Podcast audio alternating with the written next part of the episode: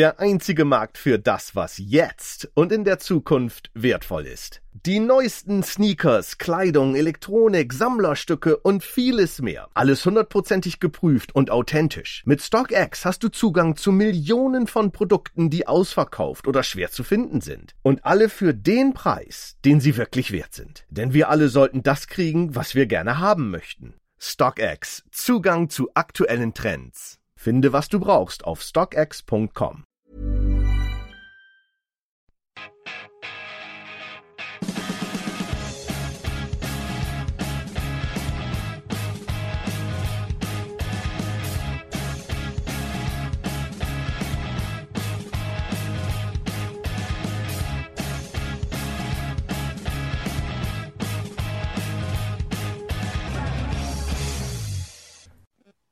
Hello and welcome to another episode of Went to Mow Kingsmeadow, the podcast that talks exclusively about the Chelsea FC women's team. I'm your host Dean, and on this week's show, in part one, we review Chelsea's 4-1 win over Bayern Munich in the second leg of the Champions League. Uh, in part two, we preview Wednesday's WSL clash with Tottenham Hotspur and Sunday's final league game of the season against Reading. And in part three, we've got your Discord questions. This is episode 22 of Went to Mow Kingsmeadow entitled Gothenburg. Sorry, we are coming. Um, now, before we get started, we need your help to spread the word about this podcast. So if you enjoy what you hear, tag us in a tweet, share us on Instagram, or how about leaving a nice five star review on Apple Podcasts as it helps other supporters find the show. We would really appreciate that support. Now, joining me as ever on this wonderful occasion is my wonderful co-host Jane. Jane, how are you doing? I think I finally like calmed down from the match. It was stressful, but I'm glad it's over. I'm still beating quite fast. Um, joining us back on the show, uh, it's been too long. A good friend and the brains behind the Chelsea Fancast Instagram account. That's Dayne Whittle. Dayne, how are you doing, mate? Yeah, very good. What a time to come on this show. Wow, what a day. It was amazing. And uh, I'm really looking forward to talking about the game. Let's do that then, shall we? Um, yeah, earlier today, Chelsea 4, Bayern Munich 1. Jane, run us through the all important information from the game. So Chelsea lined up this one in a 4-3-2-1 formation with Berger in goal, Carter Bright, Eriksson and Charles in defence. Ingle Ji and Leupolz was the midfield three, with Harder, Kirby, with Harder and Kirby behind Kerr up front. Emma Hayes used two subs, bringing on Erin Cuthbert for Leupolz in the 88th minute, and then in stoppage time, Drew Spence came on for Harder. That left Musovic, Telford, Blundell, England, Wright and Fleming, Andersson, and Fox as the unused subs. Stats wise, starting with Chelsea's numbers first 15 shots, four on target versus 12 shots, one on target, six corners to 12, 10 blocks to five, and nine fouls, one yellow card to eight fouls, three yellows. Those stats are from UEFA. Yeah, because we're recording so quick after the game, the stats aren't really available, so they might not be true. Um, but you know, that's what we're dealing with. Um, let's talk about that lineup then. Um, Jane at left back, Niamh Charles, Niamh Charles, sorry. Um, Rob said last week on our preview to the second leg that he would go with you know Charles at right back and Jess Carter over at left back, but Emma keeps us guessing, doesn't she? Yeah, I think we don't know what to expect from Emma. I did see, I think near the beginning of the game, they did swap sides for a short moment of time. Then they swapped back, and I was a bit like, maybe that's Emma's plan to just play them in like both roles because they can play in the two roles. But I'm glad, I'm glad with the lineup she went for. Yeah, it was um good to see. Obviously, Magda Eriksson back at the centre of the defence. The one position we was all looking at as a team sheet dropped. Uh, Dayne, what did you make of the opening ten minutes of this game? Because Chelsea, although they needed just one goal, they set up, I think, quite defensively with a back seven, but still seemed quite open to, to Bayern. Yeah, it was a little bit cagey that first 10 minutes. I did notice that Chelsea nearly broke on them once or twice. And I thought it was going to show a similar pattern to the first half, uh, sorry, the first half of the first leg, uh, where again, a lot of it was was was Bayern, and in the second half, uh, they sat back and went really deep. Uh, I, I, was wondering if it was going to be that pattern, but I think that first 10 minutes here was a little bit, I was a little bit on the edge and I didn't, I, I felt uh, Bayern looked very positive and very confident. Yeah, so different to the first leg where Chelsea sort of looked calm and collected in that opening 10 minutes. So then uh, Bayern scored. Um, this time it was Chelsea that got the goal after 11 minutes. Uh, Fran Kirby and Sam Kerr combining yet again. Um, Jane, that was a special goal involving two very special players, wasn't it? Yeah, definitely. I think with the the link up that Fran and Sam got, I knew they was going to get at least one goal in the game today.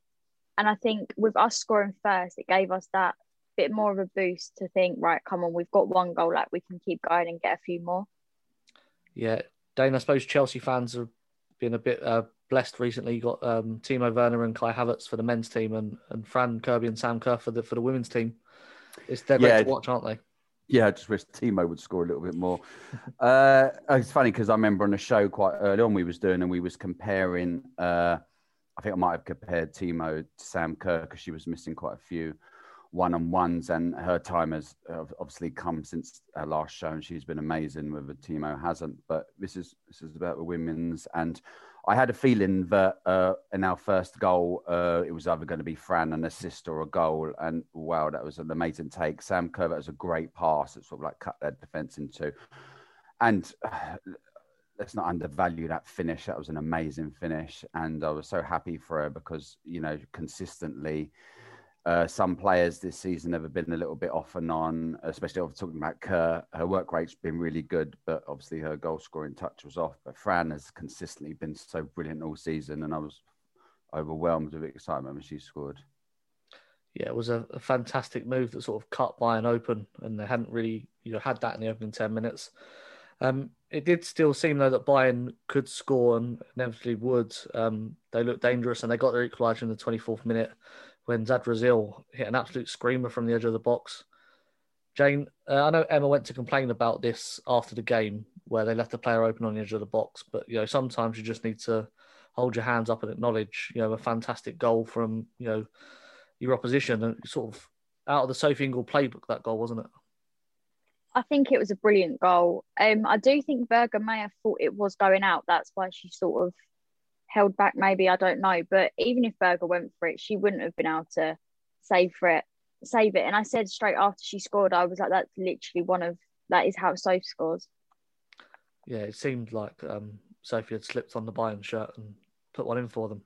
Um, obviously that goal would have meant Bayern were going through Chelsea leaving at the semi-final stage again but obviously there was still a long way to go in this game. Uh, Dayne, it was so important that Chelsea remained calm and focused, and they sort of did that, didn't they? Didn't let the goal get to them.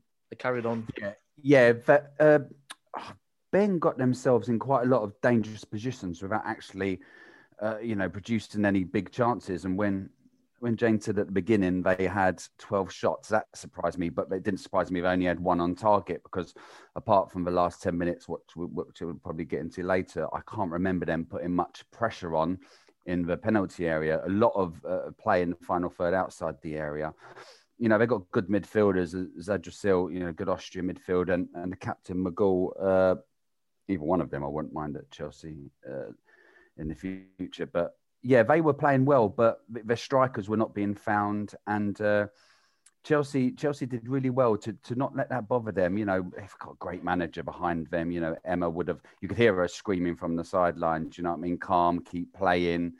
Uh, there's so much time left in the game, and, and they, they did exactly that. Yeah, I suppose it helped as well the influence of, of Eriksson on the pitch, you know, to keep those players calm and, and relay Emma's message to them. Um, on the stroke of half time, Chelsea obviously go ahead, a free kick on the edge of the box. Ji effort hit the wall. Then her volley from the rebound snuck into the bottom corner and gave Chelsea a 2 1 lead going into half time. Uh, Jade, I know this is quite hypothetical to say, but you know, without that goal at half time that puts Chelsea sort of back level overall, I probably don't think we go on and win this game. So that was a huge moment, wasn't it? Yeah, I think it definitely was a huge moment to get that goal. It's always, no matter what game you play, it's always good to get a goal just before half time. And I do agree with you. I think if we wasn't to get that second goal so late in the first half, I think the second half would have been a completely different game. Yeah, Dayne, I suppose obviously 2 1, it meant extra time. Uh, Bayern needing probably their one goal would have been enough for them. So it was highly surprising that they gave it a, a, good go at the start of the second half. But you know, we really stood up to their challenge well, didn't we? And sort of, as you said, one shot on target really limited their good chances, and then came out on top of that second half, didn't we? Yeah, well, again, going back to that first leg, I, you know, you kept on hearing the the co-commentators or, or you know the people in the studio saying how well Bayern did tactically in that first uh, first game, but in the second half, Chelsea produced quite a lot of chances. So if they would have taken them, you know, it would have made the, you know their theory on on on Bayern doing so well tactically look stupid. I didn't. I just thought they sat deep in the in the second half of the first leg, and and and Chelsea, although couldn't get in behind them, still made a lot of chances. Uh, so I was quite surprised that Bayern come out again looking quite positive, quite fresh for a good ten minutes. Uh, and I, if they had, you know, I know their, their forward Schürrle, is, is, I think it's Schürrle, isn't it? Schüller uh, has been, you know, is their top goal scorer. You know, she wasn't getting a look in; she was getting a sniff. She she got taken off after an hour. They just didn't seem to have any final ball, or it's hard to say if they had a cutting edge up front because they just wasn't getting any balls to their forwards. Yeah, and I suppose that was sort of the influence, Jane, of, of Sophie Ingle back in that midfield. We definitely missed her there in the first leg, didn't we? Yeah, I think we did. I think although she can play in that defence, I do prefer playing in that midfield role. So I was glad I was glad that she was able to do that this game. I yeah. thought though, Dean. I thought I thought their ten minutes was a slight tactical uh, change I noticed by Emma, where Leupolz was just drifting out to the left more in the second half to uh, track all of the running because although Niamh Charles is, uh, was playing brilliantly, she is predominantly a, uh, a midfielder, winger, forward. So I, I noticed Leupolz was just drifting out and covering that left side more to protect uh, in the in the, uh, in the second half. So I wonder if that first ten minutes was why Bayern was getting so much of the ball in midfield. Yeah, a, a, good point. Obviously, Ji was on that left side in the first leg, and that's where they got most of their joy on that left hand side. So obviously, a switch from Emma, as you said, sort of soak up the pressure, and then you know start to build ourselves back in the game. Yeah, but it did come down our right, uh, our left, their right a lot today. Yeah. Um, 84th minute then, Chelsea got a free kick. Jess Carter puts the ball in the box and Pernille Harder beats her marker, heads home. A seismic moment, Jane. What was the reaction at when you was watching that? It was brilliant. I did think at first, I was like, oh, as Jess scored, like, I did Jess get it in, but it wasn't until I saw the replay you did see it come off Pernille's head. But I think once we scored that one, we knew we knew it, we knew it was ours. Yeah, Dana, fantastic ball, wasn't it, for, from Jess? Obviously, she's had a doubter since she's come into the side, but you know, she hasn't let the team down whatsoever. And you know, the players really sort of went to her when that header went in to sort of congratulate her on the on the delivery.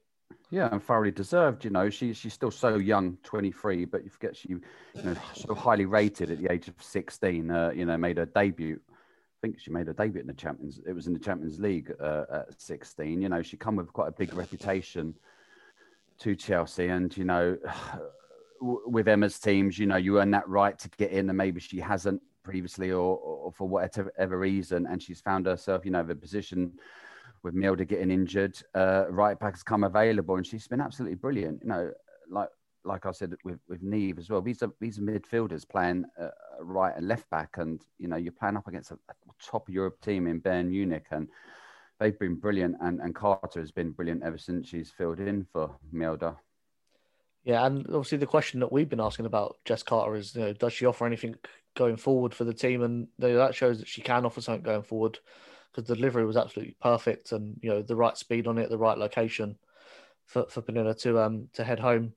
Um, that goal meant six minutes plus stoppage time left um to sit for and sort of watch from behind the sofa. Um, Dayne, how did you cope through that sort of ten minutes left of the game? Did was you able to watch? Was you looking through your fingers? Uh, well, uh, obviously, as you as we alluded, I don't know if I alluded to uh, if it was, off camera or on, but obviously I've moved house and how my settee is is positioned in our new front room, I can now go behind it, go down to my knees, and sort of like lean on top, like like the other night when I was watching the men's. Uh, the, when the men's play, and I was sort of doing that again, and yeah, it was a, a bit of an uncomfortable last ten minutes. Although it was a great finish by Pernille, you knew all they needed was one goal, and again, the last ten minutes was the was the most threatening they've looked. They looked the whole game because uh, they was actually getting balls into the box, bouncing around, dropping. Oh, some amazing defending amazing blocks. On another day, one of them could have trickled in off someone's, you know, knee or elbow or, or bum or whatever. But you know, thank the thank the stars that it wasn't on this day. Yeah, proper football. I think you know, goalkeepers up for corners, clearances off the line, um, and then Chelsea break away. Um, Drew Spence gets punched in the face, I think, um, in the middle of it all, uh, and Fran Kirby gets the ball. Um, obviously, open goal puts it in to four one. Uh, Jane sort of sheer relief, unadulterated joy from the players, coaching staff, a few tears. I'm guessing the reaction was similar for you when that goal went in, and you know we could finally say that we had got through to the final. Yeah, it was like a sigh of relief when Fran got the ball and she was running. I was like, finally, it's over. And it was just, it was just a crazy, it was a crazy ten minutes, like you said. Like Drew Spence got hit in the face and everything, but it was just I definitely had a tear in my eye at the end of it. Yeah, I don't think you was the only one um, to experience that. Um, Dayne, it was some performance, wasn't it, from Chelsea? Uh, the back four excellent. Um, Charles continues to um, Carter, sorry, continues to silence her critics. Charles did have some tough moments, but on the whole, you know, did did really well. You know, Millie Bright looked back to herself. Would you say that's down to the return of Magda Eriksson, sort of that leadership in the back? Well, first thing I'd like to say of uh, I thought it was really amateurish camera work by BT Sports, which it didn't spoil my, you know, my amazement at, at, the result. But as soon as the final whistle went, I wanted to see the, you know, the girls. You know, I wanted to see Emma. They, they replayed Kirby's goal about three times, which I thought was so amateurish. They could have kept that uh, where you zoomed zoomed out a bit and just showed the players' excitement because you, you want to see that that instant, you know, emotional reaction and and freaking BT Sports spoilt that little bit for me slightly. So that's a little bit of a, a, a whinge. But, you know, Emma said afterwards, Emma Hayes, wonderful. She's so inspiring. You know, I could talk about her all day. She said afterwards, you know, obviously you need luck. And we, we did have a bit of luck, but we also, she said, you know, you earn your luck in football. And if you believe, uh, you know, determination and amazing, you know, they deserve everything that they, they get that they've got so far tactically, I thought she's right. You know, we don't seem to be scared of anyone. Uh, again, she mentioned like you know sometimes our league is uh, frowned upon by other people in Europe, and this will shut them up because one of our teams has got to the final. So hopefully we can win it. Yeah, I, I you know, and she wasn't even even after she wasn't going to take anything that she's done for granted. You know, she was saying how hard work it is, hard work pays off, you know, and it's, yeah, it was an amazing performance, totally deserved and not surprising either. Yeah, I love the raw emotion of Emma on the camera. Yeah, there's no filter to her. She's not playing up to the cameras. She doesn't no. care. Like she's just living the moment, um, as we are as supporters as well. Um, Oh, well, the funniest bit was when she she effed, didn't she? Yeah. Remember they, they, they oh, we apologised for the swearing. She went, oh shit. Brilliant. Yeah, that really is um, Emma, you know, summed up in, in one little clip. Um, Jane, we spoke about um, Ingle in the midfield as well, but the the plus side of that, it also gives you know the likes of Ji to sort of do do their thing, sort of more further forward, and that showed I think as well today, didn't it? I think Ji had a brilliant game. I don't know if I've said on the podcast before, like some weeks Ji will play brilliantly, and then other weeks it wouldn't be her best performance. But I was really impressed in the way in the way she played today. Like she really she was involved. Yeah, we said in sort of the preview that you know Bayern had the opportunity to sit back and getting Ji and Pernille Harder on the ball would be very important to us. Uh, Dayne, turning your attention to our front three, then you know Fran Kirby, Sam Kerr, and, and Pernille Harder. Um, you know, what can you say that's not already been said? Um, Kirby and Kerr, fantastic, obviously. Um, but I suppose it's the quality and of those three, and Harder in particular, important over the two legs. But what they allow us to do offensively, you know, is, is simply incredible, isn't it? Well, yeah, it's uh, as as I uh, so I mentioned Schuler, Schürrle earlier, there uh, Bayern's top goal scorer, but we've got three of that and you know, it's an old cliche when someone says if you've got a great player in, in the forward areas, you've always got you know half a chance. And we got more than half a chance because we've got three of them. You know, they're amazing. I know. you know, with, with Sam, you know, she could have put uh, made us sit a little bit more easy if she'd have scored that one on one earlier. Uh, I think it's about five minutes to go, wasn't it, uh, when she went through? But she's been amazing recently. We can't, and that, as we said, that ball to Fran for the first goal, and Pernille was busy as well. You know, you know, darting in, finding lots of those again cliche pockets and spaces in and around the box, and you know, a brilliant header from uh, Fran scored two. You know, they're, they're amazing. Even in the first leg, all three of them were a bit quiet, but they still managed to find. You know, if you've got them on the field, then the defence are going to be worried, and it's going to give them more to think about than any other team. I can't think of any other team who has. You can you can point out one great forward, but you got three. Please, someone send in an email. But I don't think they can be matched. Yeah, Jane, I suppose they always give you hope that you will score, um, and on on most occasions they do. It's just you know fantastic to have those three players at the club at the same time, isn't it? Yeah, I think if it's not just one of them scoring, all three are scoring. You've always got. You're always. I'm going to say you've. You're always guaranteed a goal from either one of them. Yeah, absolutely. And I suppose sort of to sum our performance up, we haven't mentioned Ann-Katrin Berger, you know, one bit because what did she really have to do? And you know what she did do, she did you know to the level we expect, and shows why she's you know the best goalkeeper in women's football at the moment.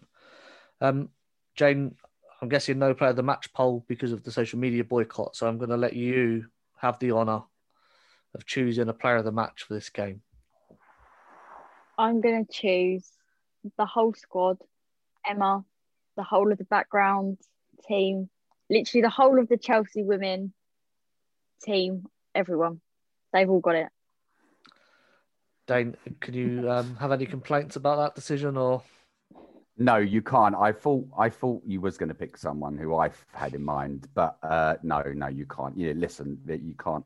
You can't fault anyone out there. Uh, Jay made a good point earlier, just by Magdalena being back in then that allows Sophie to go back into her normal position. Uh, I remember, I remember talking to uh, a Liverpool supporter uh, about the men's team, and he was saying, you know, all the injuries they've had in defence, and there's that domino effect because then the, you found the midfielders ended up playing in defence, and that was, you know, with Magdalena being out, Sophie comes out of midfield, Sophie has to play in defence, so you've then got that little bit of a gap in midfield, and, and Sophie was brilliant today because Magdalena was back in her position and just little things like that that all just all just fit in and it was a yeah, amazing team effort and hopefully on the 16th of May it'll all come together again. Yeah, a, a, total team performance where you could make a case for probably every player on the pitch to be player of the match and I suppose that's why your decision, Jane, you know, is very vindicated in giving it to everybody.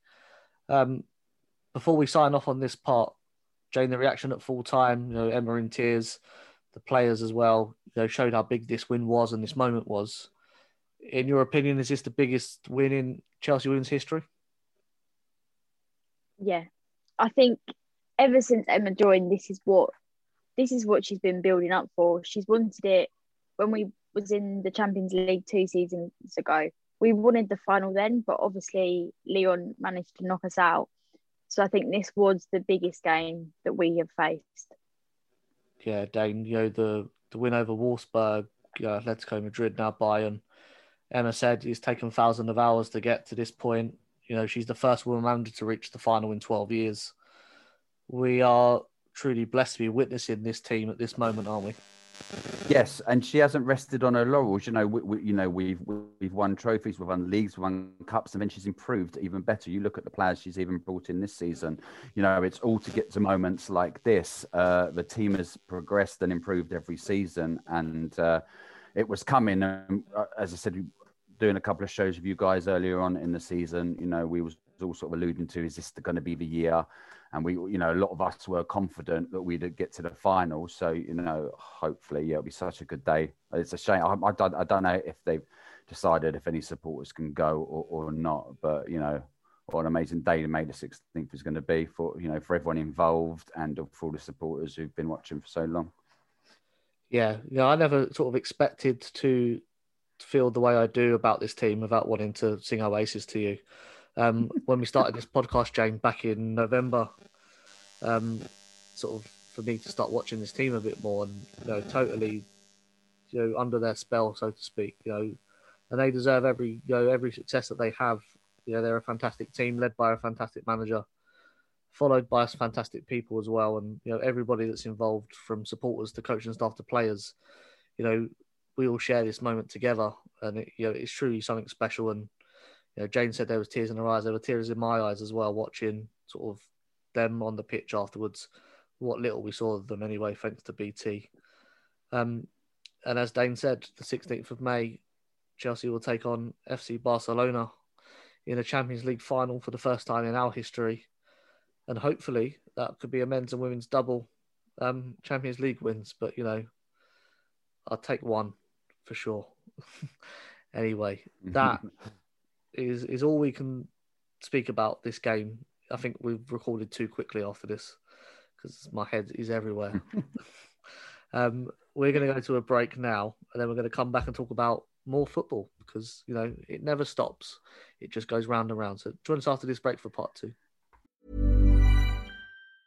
Jetzt bei KFC 34 Tage, 34 Angebote. Sicher dir jetzt legendäre Rabatte zu EM. Nur in der App und auf kfc.de. KFC, legendär lecker.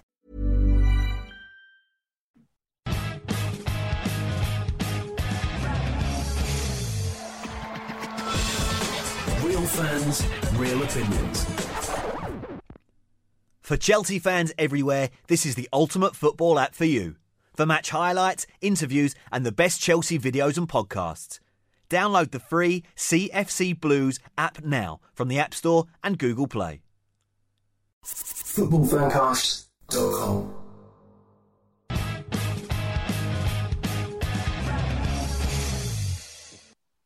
Welcome back to part two of Went to Mow Kingsmeadow. Time now to look ahead to more football. The final two WSL fixtures, um, starting with Tottenham Hotspur on Wednesday night.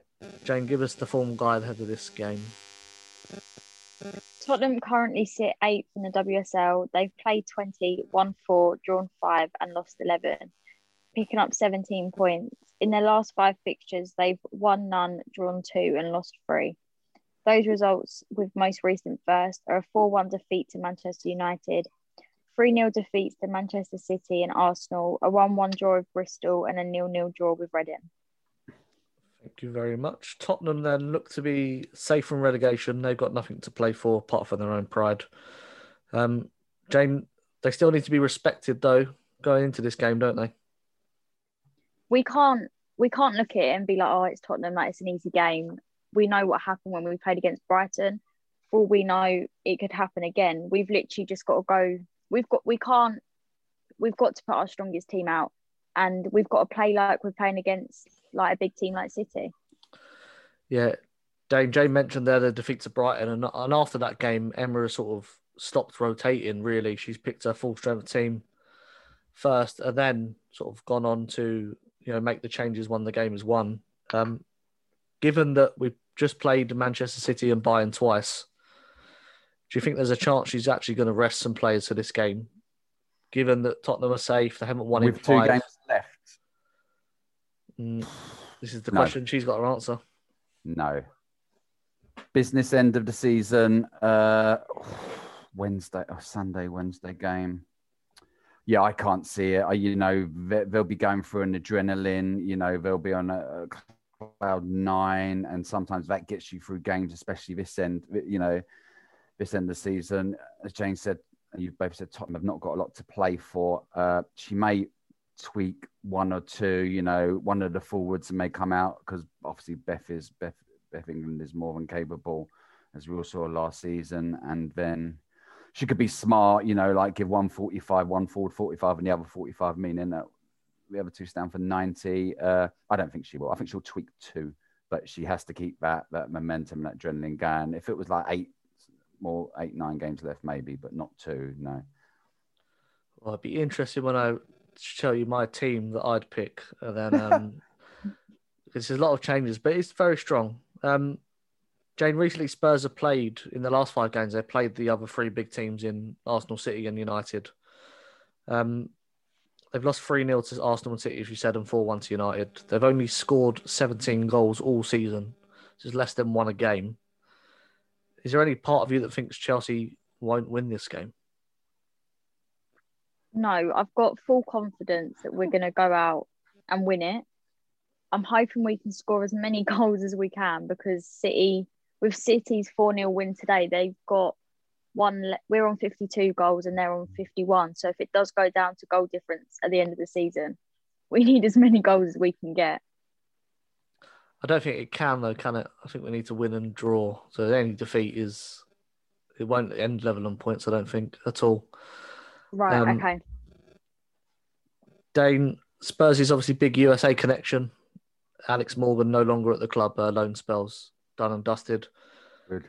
There's still some good players at Tottenham, but you know when you look through their squad, nobody really stands out to me as somebody that you know we need to pay extra special attention to. Really, Yeah, no, I'm good at ignoring uh, American players playing for Tottenham. I was really good with ignoring Clint Dempsey playing there for two or three years. So I ignored uh, Alex Morgan. A strange move, you know, at a time of a worldwide pandemic, and she just had her baby fairly recently, Charlie, and uh, and she had an injury as well. But obviously, coming back from from having a baby wouldn't have been easy. And to come over here and play, I think five or six games. I think it could have been extended, but it just didn't work out. I think she only scored penalties, and I, I remember she missed.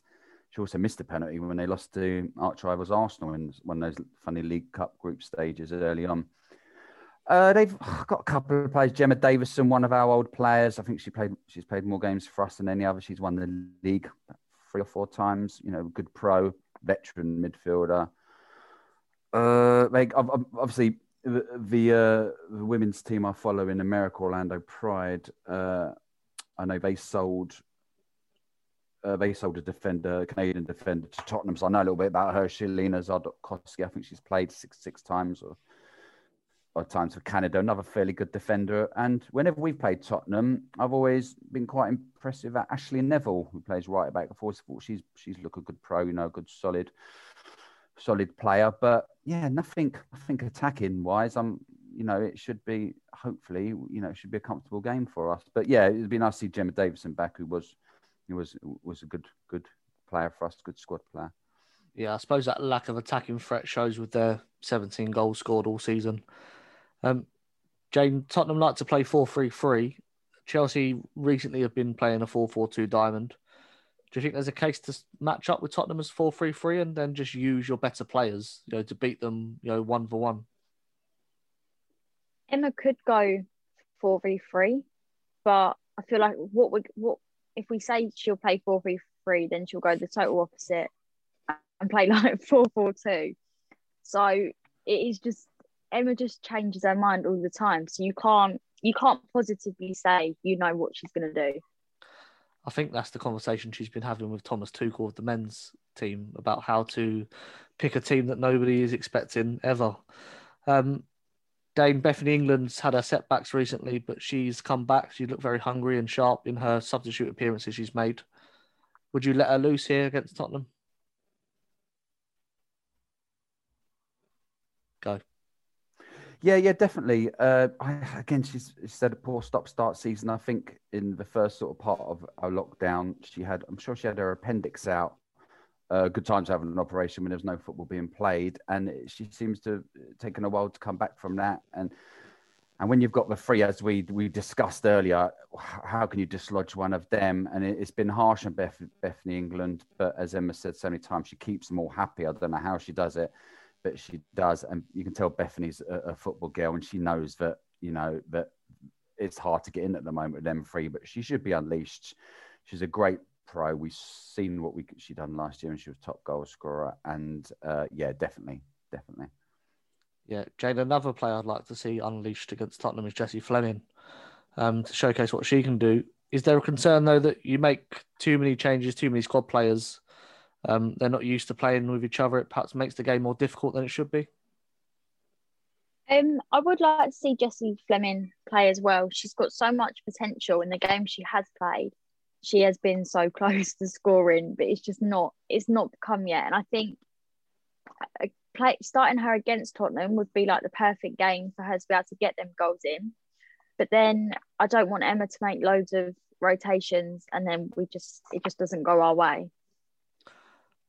uh, yeah, I get what you're saying, but listen to this team. Then Oh, just okay. bear in mind the, the we go. quality of the players, okay?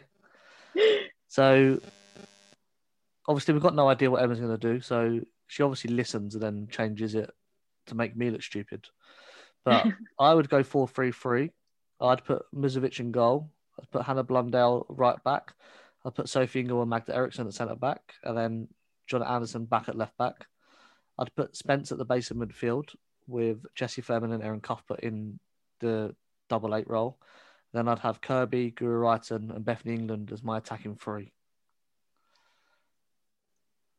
Don't shake your head at So me. who, who's the other? Who's the other? Who's the other front three? Bethany England, Reiten, and who else? And Kirby. To keep Kirby. Kirby in. So you've made how many changes? Seven, eight. That one, Uh, two. so there's Three, only two four. players that uh, three players that played today. Wow, eight changes. But look at the players though. You know, Guro Reiten could play any team for any team in WSL. So could Erin Cuthbert. So could Jessie Fleming. So could Bethany England.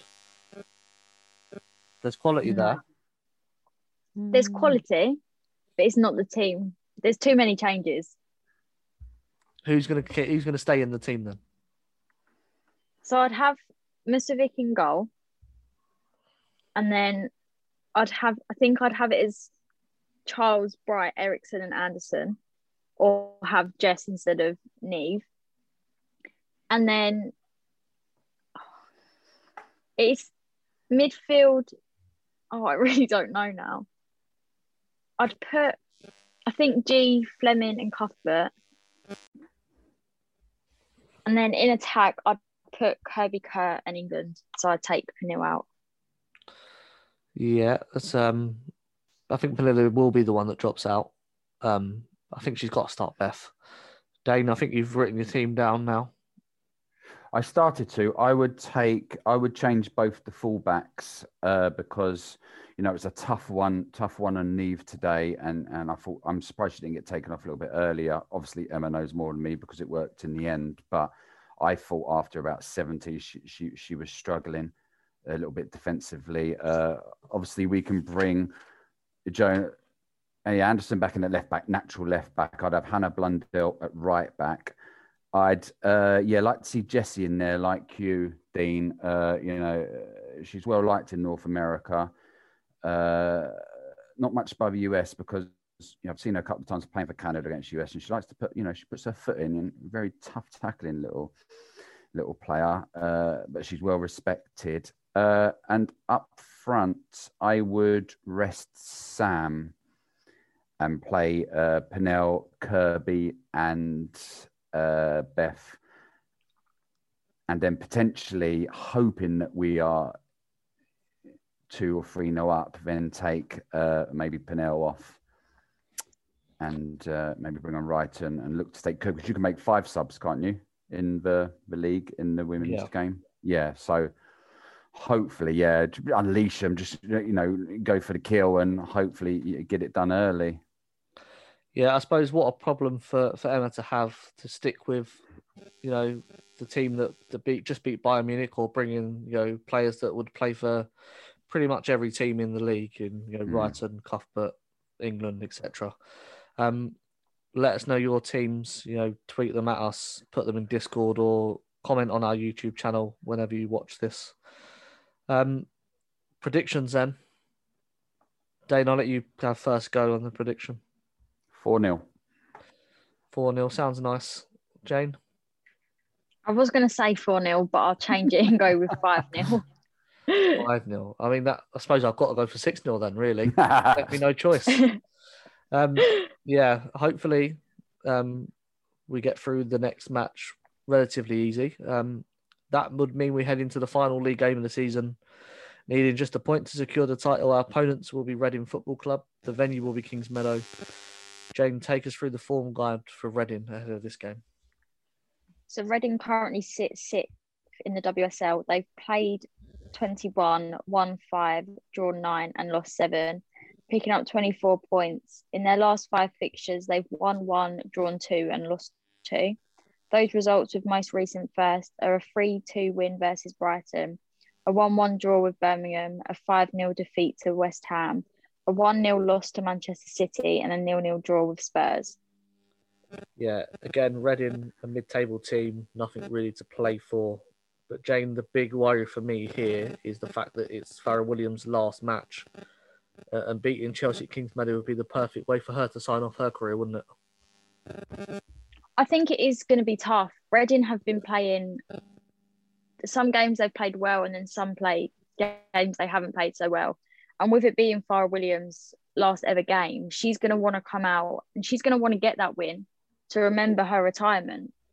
So I feel like Reading are going to come out and go for us. Yeah, Dayne, I suppose it'd be nice of us to spend a little time sort of showing some appreciation to Williams, you know, who leaves the game as the all time record appearance holder for England. That's for both the men's and the women's team. She's got the most.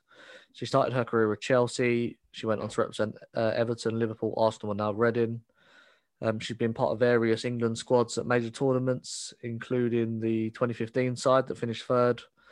Uh, but more importantly than that, she's been sort of a pioneer for women's football and somebody I think the FA should be asking to get involved with behind the scenes now. You know, she's had a, a fantastic career, hasn't she?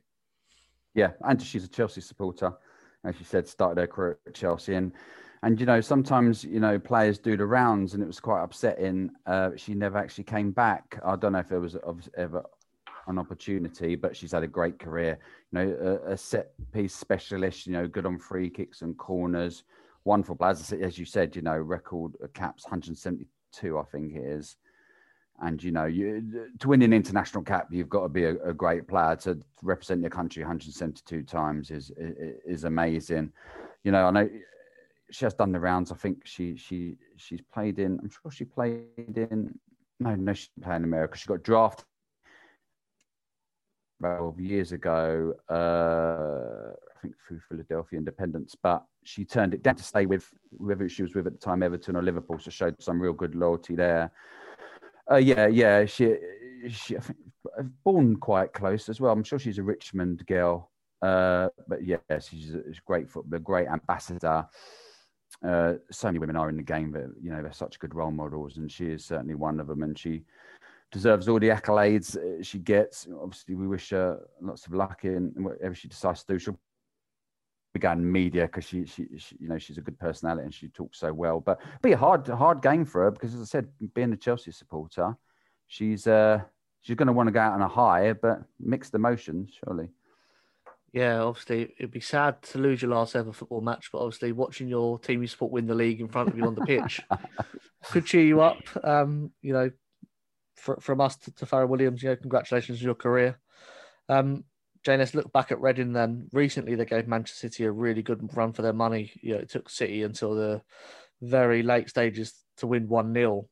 Uh, and then they went and lost 5 0 to West Ham. Um, it's going to be difficult to know which sort of Reading team are going to turn up to face us, isn't it? Yeah, I think they played so well. I watched the game when they played against City and for them to lose that so late on in that game, I did feel sorry for them. And then for them to come out and lose 5 0 to West Ham, that came as a bit of a shock because obviously West Ham are a lot lower in the table as them. So they could come out and play like they did against West Ham, or they could come out and play against us like they did against City. You just don't know. You don't know until we start. Fingers crossed it's like West Ham because West Ham are terrible and they put five past them. So God knows what we would do. Um, Dayne, Reading like to play many different ways 4 4 2, 4 5 1, 5 4 1. Are you expecting sort of them to come defence first and look to counter attack? Yeah, but obviously formations you said is is, is very defensive. Uh, yeah, so I, you know it, it's so hard to play against Chelsea, and and uh, a lot of teams do sit back. They they won't fancy trying to attack us because you know whoever we put up front, you know, we can we can counter attack them with, with, that pace and the movement, uh, the into into switching, into changing. Uh, so they will come very defensive, uh, Reading, and it's, it's it's our job to break them down and score the goals. Yeah, Jay, we've already mentioned obviously Fara Williams.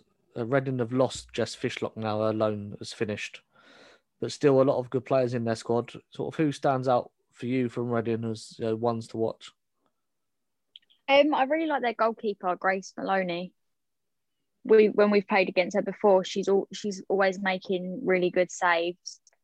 um, one of our players went Flores Silva. I think that's how you pronounce it. She went to Reading, so it'll be interesting to see if she starts and see how she's getting on. Um, but I think that's it really. I'm not. I don't really follow Reading that much. I wouldn't be able to tell you a load of players from them. They've got Yeah. uh, we've got another one of our old players, don't they? Deanna Cooper. oh yeah, Uh, I forgot about her. She, she was, yeah, she was unlucky with injuries of us. I think quite early on she got an ACL, and she was again, you know, maybe in the same position as Carter. You know, uh, couldn't get in early on, and and I think they rewarded her with a two-year contract because of the injury and because she did come with quite quite a good reputation. But yeah, I suppose if you if you can't get in, how long do you wait? Uh, and obviously she, I think she signed for for Reading, yeah, at the beginning of this season. But she, you know, she she looked she looked like a solid defender. It just didn't work out for her at Chelsea in the end. Unlucky with injuries, I think. Yeah, let's um, do what we came here for then and look at Chelsea. Um, Dayne, we played a lot 4 4 2 recently. However, I think our best formation is 4 2 3 1. Um, we played in that formation when we beat Arsenal 3 0. And that was the best I've seen us play, really. Um, what's your thoughts on how we should approach this game? Uh, I like the uh, yeah no yeah that that way because you got you got to you know stick to your strengths and uh, I'd, I'd go with a four two three one. Uh, again, I suppose you'll have Sophie. Who who you have next to Sophie? If in the two, who would you have? Leupolz. Sophie's to on the bench in my team that's going to come up later. Oh, okay. So, so you've done your team. So you're you're, you're going for four two three one. Yeah, well, you know, whether it's uh, four one two three or four three three or four two three one, as we've said earlier, when you've got the three girls up front, uh, obviously they can't be any other, any other than girls, but the three ones we were talking about, amazing. You've got more than a chance, uh, and plus you add Beth to that, who, who who might play these next two games, and she can obviously take a, a choice of the rest of the other forwards. Uh, yeah, we've got more than a chance to score lots of goals. Yeah, Jane, I think we're expecting Reading to, to be defensive. If that's the case, would you go? Would you make the Fantastic Three the Fantastic Four and play all four of the attacking players? Um, no, I think I would still only play the three. I don't know which three yet. I've not, I've not thought of the three. I don't want to leave anyone out, but then I wouldn't. I don't think playing all four of them would be the best option. Interesting. We'll see my team in a second, but um, you know, there's not many positions up for grabs in this team. You know, I think they're pretty nailed on at this point. But the right back is one of them. You know, first it was Niamh Charles, now it's Jess Carter. Who's your pick in that position? Who do you prefer to play right back for Chelsea? I think, uh, although Niamh was amazing today, and every time I've seen her play, she, she's played well. I think Jess Jess uh, has earned the right to play that right back role for for the rest of the season. Uh, give or take if she's rested, because you know you could see sometimes she's quite heavy. uh, How she runs, and you don't know if she's picked up like body injuries, you know, a bit fatigue. So, saying I would I would rest her against Tottenham, but but look to to get her back and, and play her against uh, a Reading. Yeah, that is something I agree with absolutely because this is my team then. Uh, a 4 2 3 1 for me. Berger back in goal. The back four of Carter, Bright, Eriksson, and Andersson. Leupolz and Ji as a midfield pivot with Kirby, Harder, and Cuthbert supporting Sam Kerr up front. Jane, I'll let you um, make any changes you might want to make to that first. I think I'd go four four two. Um, I'd keep Berger and goal and the same back four, and then put Leupolz Ji, Cuthbert and Soph, and then Kirby and Kerr up front. You'd have to drop a little harder for that though. Unless you're Yeah. to play with 12 players. That's not allowed. We'll get thrown yeah, no, and that. then we won't be doing that. yeah, I think put have Harder on the bench and then for her to come on later. That's a big call for the last game of the season where you need to um, win the league. Um, It's a big call. Very big call. I think we'll get some comments about that one. Dayne, are you leaving Pernille Harder out of the last game of the season, or is she in your team? No, I'm intrigued by when you said earlier a 4 2 3 1 and maybe unleash all of them. So by doing that, you would have to have what Kirby on the right, Kerr can play from the left, Pernille Harder behind Beth, Yeah, I Uh, think that's the most natural way to um play all or four. Harder and Kerr, like maybe in, intertwine, like interchange with obviously Ingle and Leupolz as the sitting two, uh, Carter on the right, Anson on the left. Uh, still have, I still have catch Berger in goal. And uh, Bright, I, I worry about Bright. She does play a lot of games, and uh, Well, that's why I the right. rested her for Tottenham because she's played the Yeah, two okay. games without Magda. So um, some forward thinking there from me in the mm, Spurs well, team. You might be able to rest Magdalene for that last one then, if you're going to play against Spurs. Is it next? Is it, is it the- next weekend? This this one Yeah, so we play Wednesday and again. Sunday. Uh, yeah. Again, yeah, uh, two games in like four days. Yeah, so maybe give. You can see obviously uh, Magdalena maybe getting a rest then on one definitely on one of those two games. Uh, so hopefully she'll she'll play against Tottenham and maybe give Bright the rest, and you can play. Yeah. No, yeah, I've I've sort of lost it now. But as long as I got that four four up front, I'm sort of The four up front and the other seven, whoever, because it don't matter. 'cause the four are going to score the goals. yeah. Let's get predictions from this one then. Um, Jane, I'll let you go first this time, so Dayne doesn't steal your prediction. Yeah. I'm gonna I'm gonna go three one to us. Three one, conceding a goal, blasphemy. I feel like I feel like Reading are gonna I feel like it's gonna be tough and Reading are gonna try and get one. What I'd like actually is we're three 0 up, and then maybe Fara Williams scores a last minute goal. That Yeah, really That would be nice. Yeah, we both But let her get a goal. Yeah, win the game first though, please. Um, Dayne, what's your prediction for this one? Oh, I was going to say 3 1, but Jane stole my thunder. Uh, no, not really. I, I had, uh, I had a, when you first said it, I had 3 0 or 4 1 in my head. Uh, but then remembering us talking about how defensive Reading are, unless, you know, as we've alluded to, Fara is, is very good set pieces. She gets a free kick and uh, a goal. Uh, Yeah, I'd say I'm going to go 3 0. You know, that was mine. Just saying. Um, so, what does that leave me with? Not a lot, really. I'll, I'll go with four because that's four 0 It was 6 0 again. Yeah, six 0 whatever. As long as we win, I don't really care at this point of the season. Um, yeah, very hopefully we um win or draw either one, and we um win the league again, beating Manchester City to the title. Um, let us know your teams, your predictions. As always, we'd like to hear what you've got to say about the team as well. Um, right before we go to a break, we've got some some of our notices as usual. Um, and first up, I want to talk a little bit about Patreon. Um, now, what you don't know, what Patreon is, a website where you can contribute money to help support your favorite creators, and as a thank you to them and to help them continue just by donating a, a small bit of money. Um, Chidge, runs the fan cast, he has one for the main show. Uh, he's been telling me for a while to stop promoting He's one to make my own. Um, so we've taken the jump, bitten the bullet, so to speak, and we've done one. We're going to run two tiers um, friends of the show and season ticket holders. Friends of the show is a pound a month, a donation just to support us.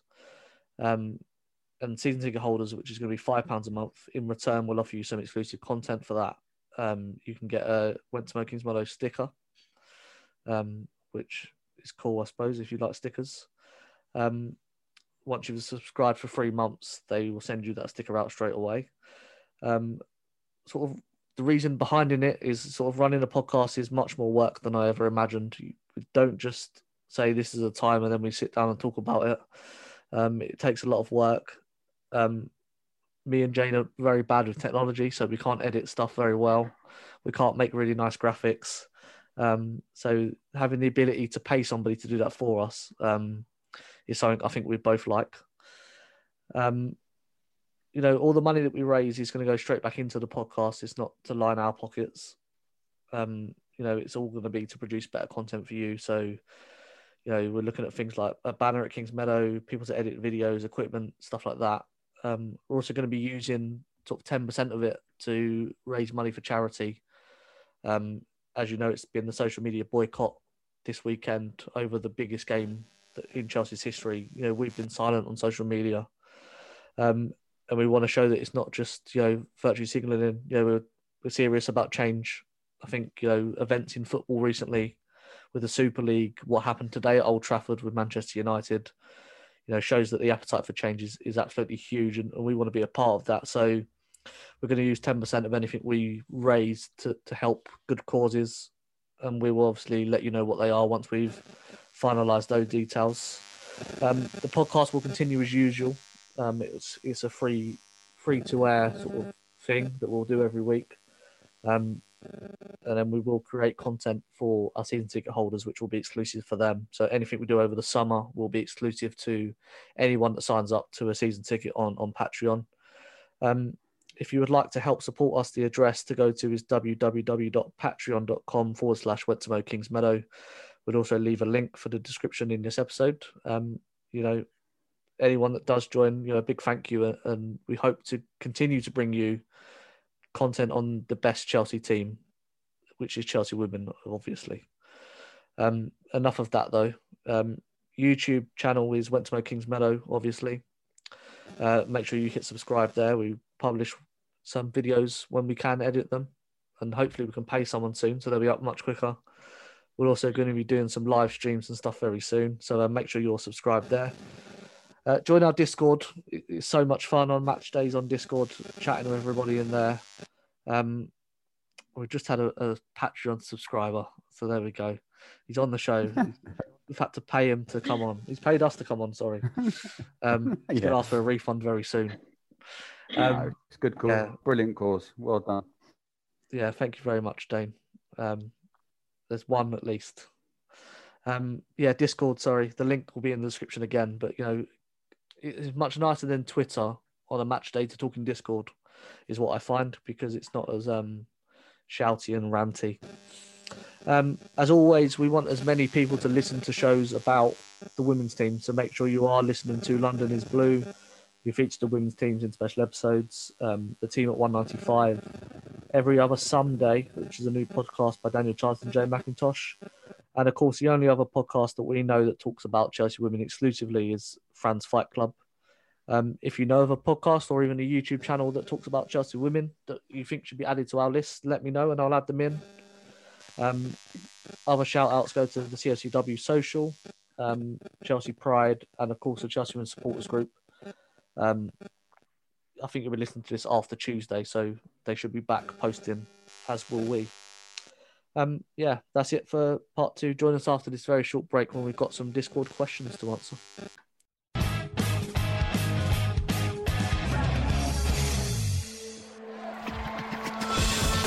Real fans, real opinions. I'm Jason Cundy, and you're listening to the Chelsea Football Fancast. Up the Chelsea! footballfancast.com.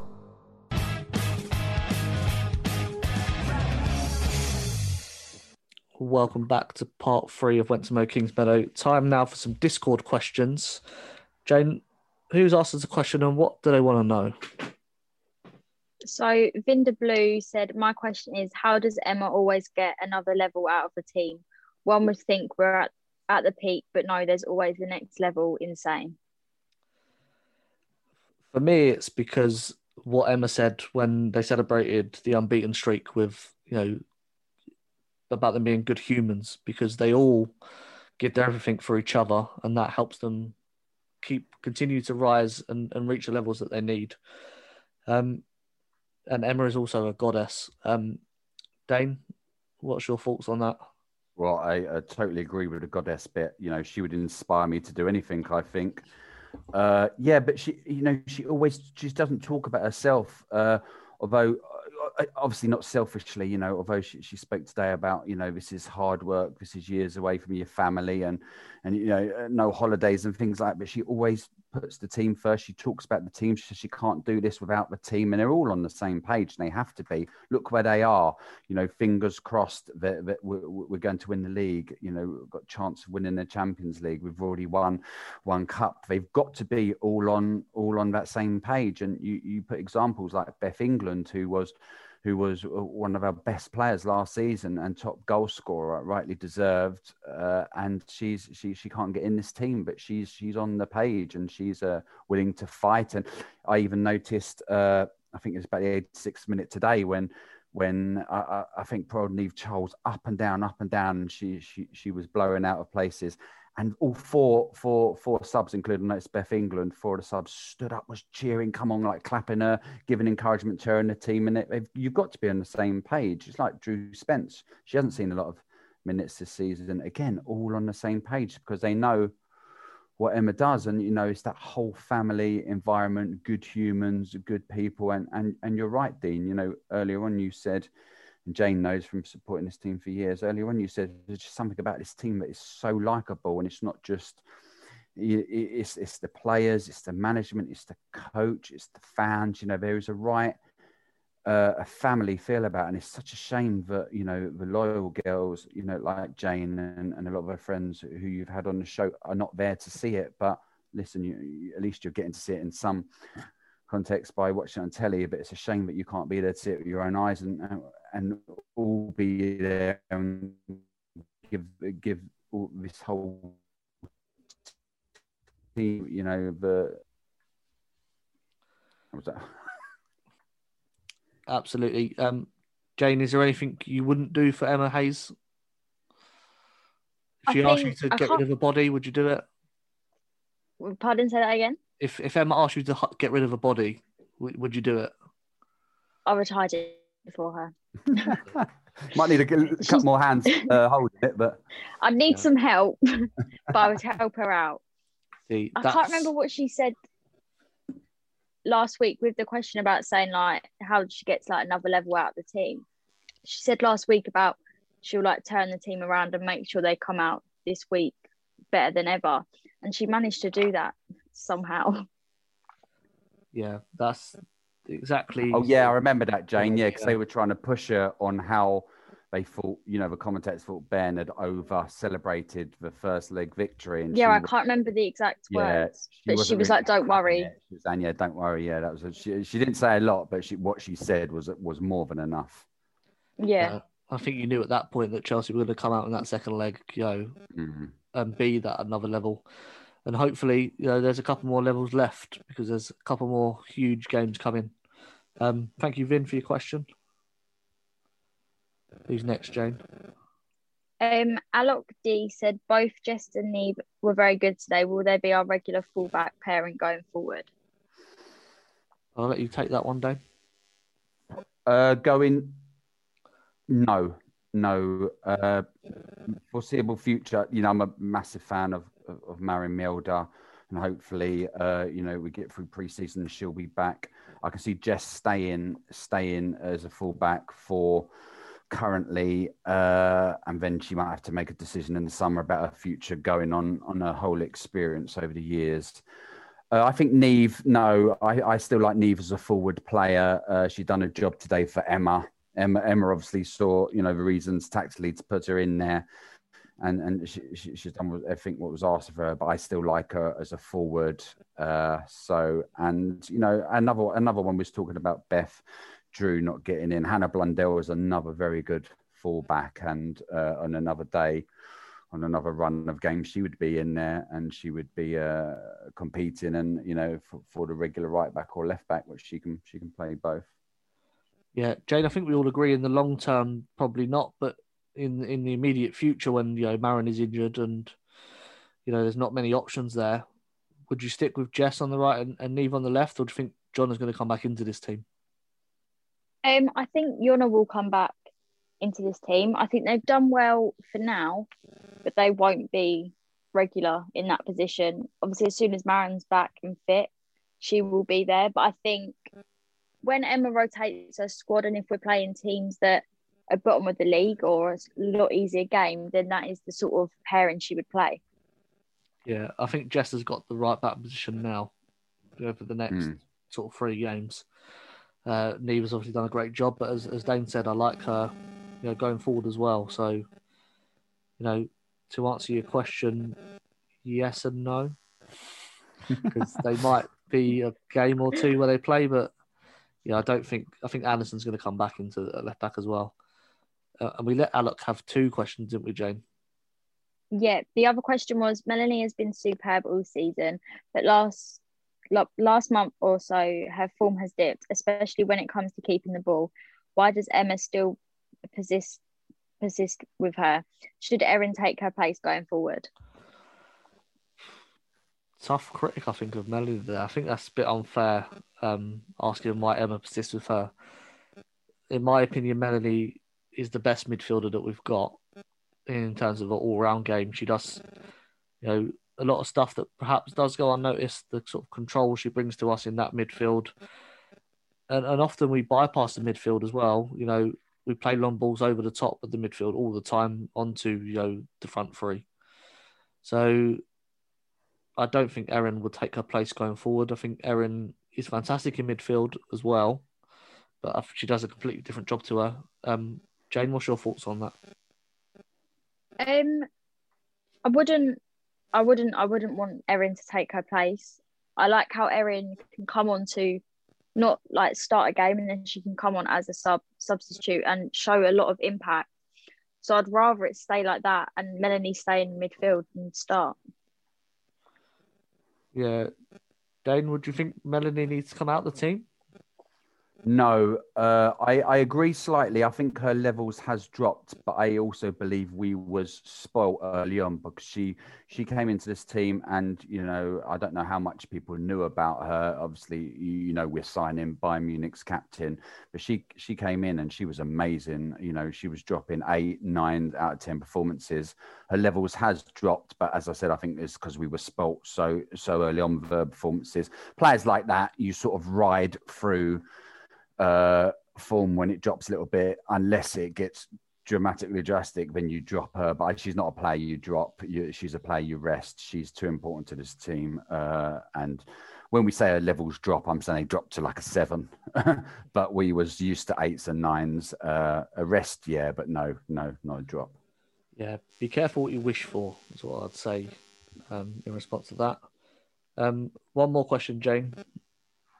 Um, it was from G the best. Jess's only problem was seemingly getting back into form with actual playtime.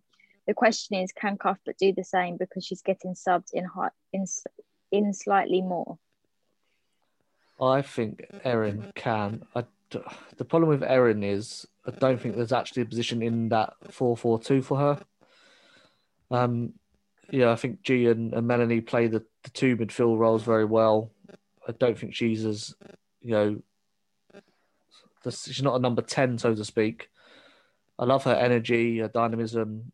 We're very compatible with her in the midfield. I think she works best in the midfield. But the 4 4 2 we've been playing, I don't think there's a, a space for her as a regular starter. She's obviously very young and, and got you know so much talent, Dayne. You know, I've got no concerns about Erin in the squad at all. No, no, she's I, I, I, I wouldn't be surprised if she was even considered for one of the fullbacks. You know, she can get up and down, you know, the flanks. She's a good tackler. She can put a good ball in. She, she's pacey, can cross the ball. She can play in quite a, a, few positions. And yeah, she has to be patient because she has been a regular starter for this team. And at the moment, when you're on such an adrenaline rush of games, you know you can't just chop and change for the sake of it you know her chance does it does come we've seen it, it come in the past and she's proven she's she, she's a player for, for the top stage unfortunately she hasn't got in this this run of fixtures uh, had a chance to and performed and you can see why emma's sort of picking the same sort of team but like you know i've got no i've got no qualms about uh, about erin for the future she, you know she's a, she's a really good player and well liked by, by everyone by the looks of it yeah, Jane, the, the final word on Erin falls to you. Um, I wouldn't. I'd prefer. Obviously, I would like everyone to start a game, but I'd prefer Erin to start on the bench, and then she's got that ability to come on and show what she can do by just coming on as a sub. yeah, she's in in the big games. You know, when we're playing, you know, Manchester City, and you know, you need energy in midfield. You need to press quickly to stop them having time on the ball. No one better than Erin in this team to do that. But you know, if you're picking our strongest eleven at the moment, I don't think Emma's picking her in that strongest eleven, and that's just because of the strength and the quality that we've got. And it's you know no disrespect to her, you know, an amazing player that that we love very much, and you know, I think she's only 22, 23 years, long career still ahead of her, and hopefully that's all at Chelsea. Um, thanks to everyone for their questions. If you want to ask a question, you need to get on Discord. Um, the link is going to be in the description of this. Um, and of course, you can always email the show at wenttomowkingsmeadow at gmail.com, uh, where we've been off social media this weekend. I think that's sort of stopped us getting any emails in. But, um, you know, don't forget the, the email address is always there. We always read them out on the show, um, no matter you know, what they say or how long or short they are. Um, sadly, that is all we've got time for this week. Um, we'll be back next week to hopefully celebrate another WSL title win. Uh, we're going to be joined by Kerry Evans from the Chelsea Women's Sports Group and Tracy Brown from Chelsea Pride for that one. Uh, Jane, as always, a pleasure to talk all things Chelsea with you. Yep, thank you. I'm looking forward to next week's. Hopefully, we'll have a trophy in our hands. Yeah, Fingers crossed. not physically, but obviously metaphorically. Yeah, um, you know what I mean. yeah. Dayne, uh, great to see you, mate. It's been far too long. Uh, thanks for joining us. Oh yeah, no, so it's lovely spending time with you too. You know, I said I said before, you do such a cracking job, and long may it continue. And it's a absolute pleasure to talk about our, our ladies team. Absolutely. Uh, remember, you can follow us all on Twitter at MowKingsmeadow, me at D Miz, Jane at JaneChappellx, and Dayne at DWhitt9. Also, find us on Instagram at MowKingsmeadow. Um, thanks for listening. Until next time, Chelsea fans from Kingsmeadow to Wembley, keep that blue flag flying